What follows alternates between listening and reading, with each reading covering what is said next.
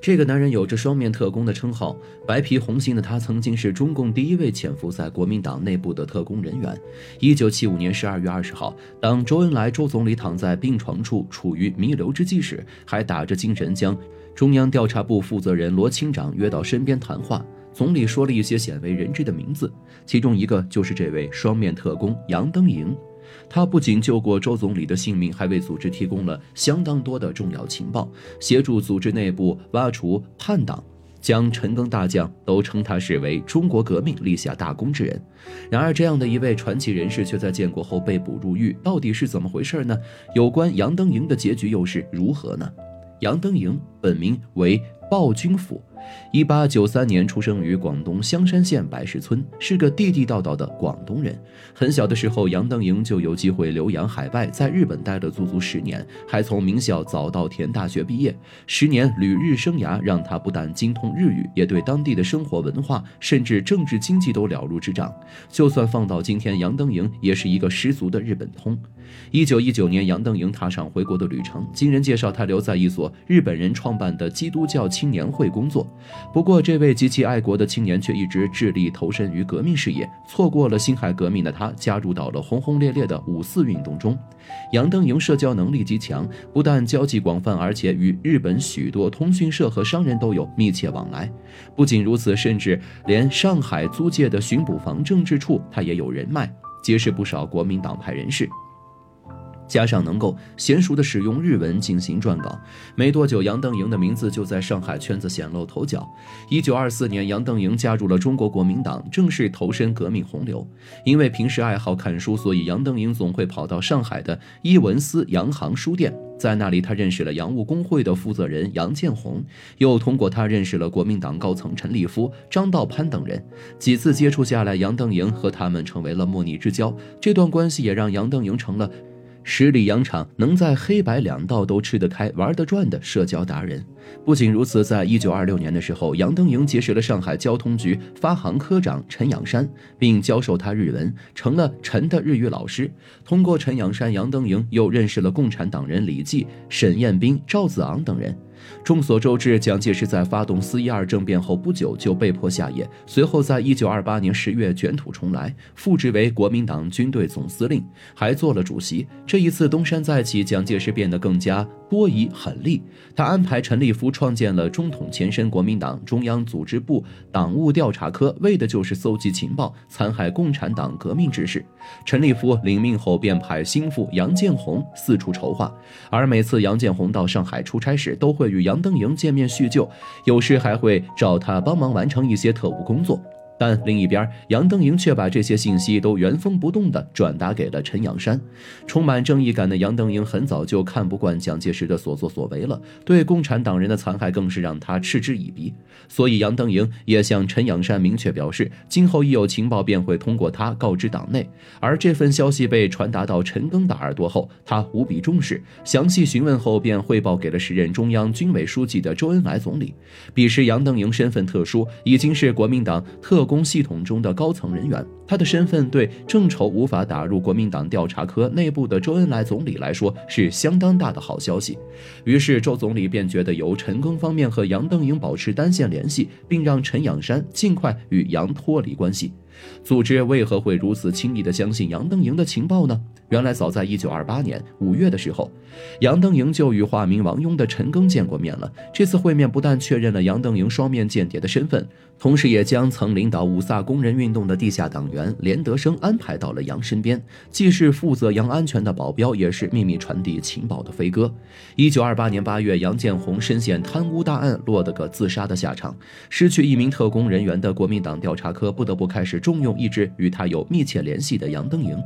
两个月后，在陈立夫、张道藩的力荐下，杨登营顺利被蒋介石任命为调查科上海特派员，正式从暴君府化名为杨登营。此时他已经是国民党在上海的整个特务机关的一把手。但蒋介石绝对想不到的是，杨登营在国民党步步高升的同时，也成为了中共特二科的一名绝密工作人员。至于为什么张道藩可以成为杨登营在国民党内的一把保护伞，其中还有一段不为人知的故事。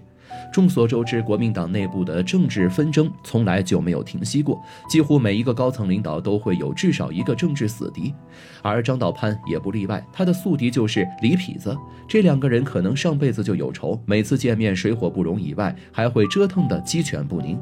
而李痞子也无疑是张道藩在仕途上的一块巨大阻碍。这个消息在国民党内部也算是无人不知、无人不晓了。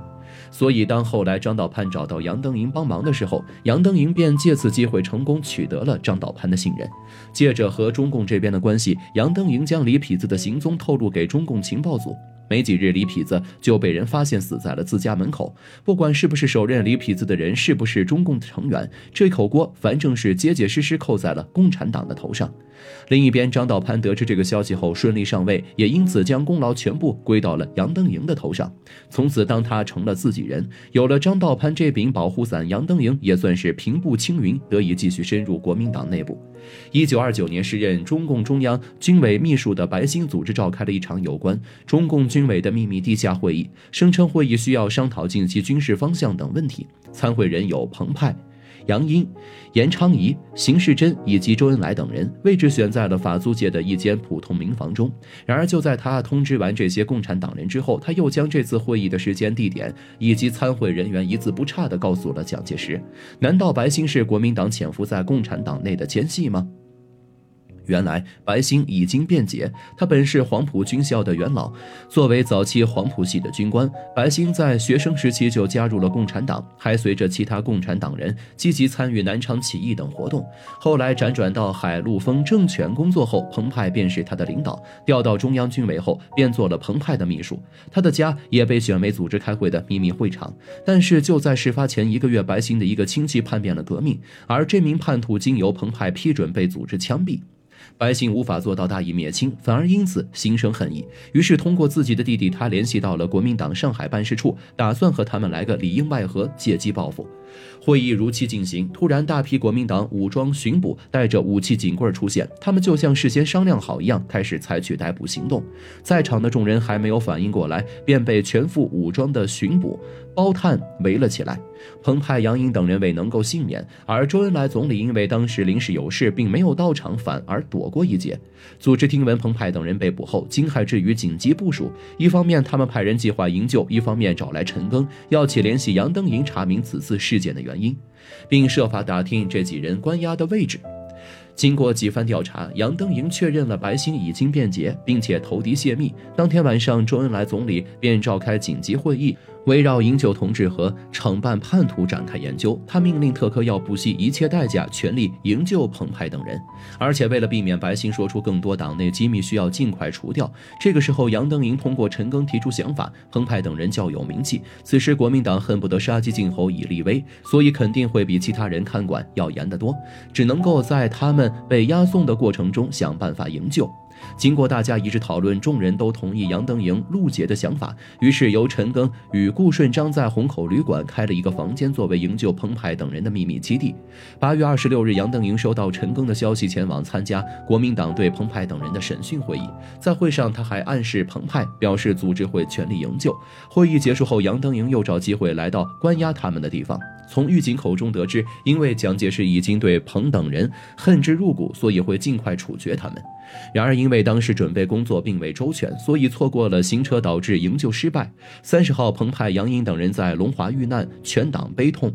这些革命勇士英勇就义了，但是不能忘掉陷害他们的叛徒白星。周总理悲痛之余，下达命令要尽快捉拿叛徒白星，定杀不赦。最后，在杨登银的帮助下，白星虽被国民党层层保护，但仍然为自己的辩解行为付出了应有的代价。除了白兴外，杨登银还曾解决过另外一名贪生怕死之辈黄帝红。这个人也是黄埔系的一名军官，当年接受安排留学莫斯科后，奉命回国与周总理对接。然而，国外安逸的生活早已经腐蚀了曾经这位革命党人。回国后见到国内共产党示威与国民党，他竟然选择投到了蒋介石一方去。不过，他这样的人果然是天理难容。黄宏帝与国民党来往的信件被杨登营拿到了，于是便告知了陈赓。周总理得知后，觉得将计就计，一举将黄帝鸿拿下。一九五一年，杨登营因为当初在国民党就职被认定是特务，蹲了大牢。虽然他一再表示自己曾为中共地下组织工作，却并没有人信。眼看没有办法自证清白，他只能够要求找来陈赓。南京法院的工作人员认为姿势体大，于是便联络到陈赓将军。果然，陈赓替他做了证，并在后来杨登营出狱后还给予了一些生活经济上的帮助。一九六九年十二月十九日，杨登营逝世，享年七十六岁。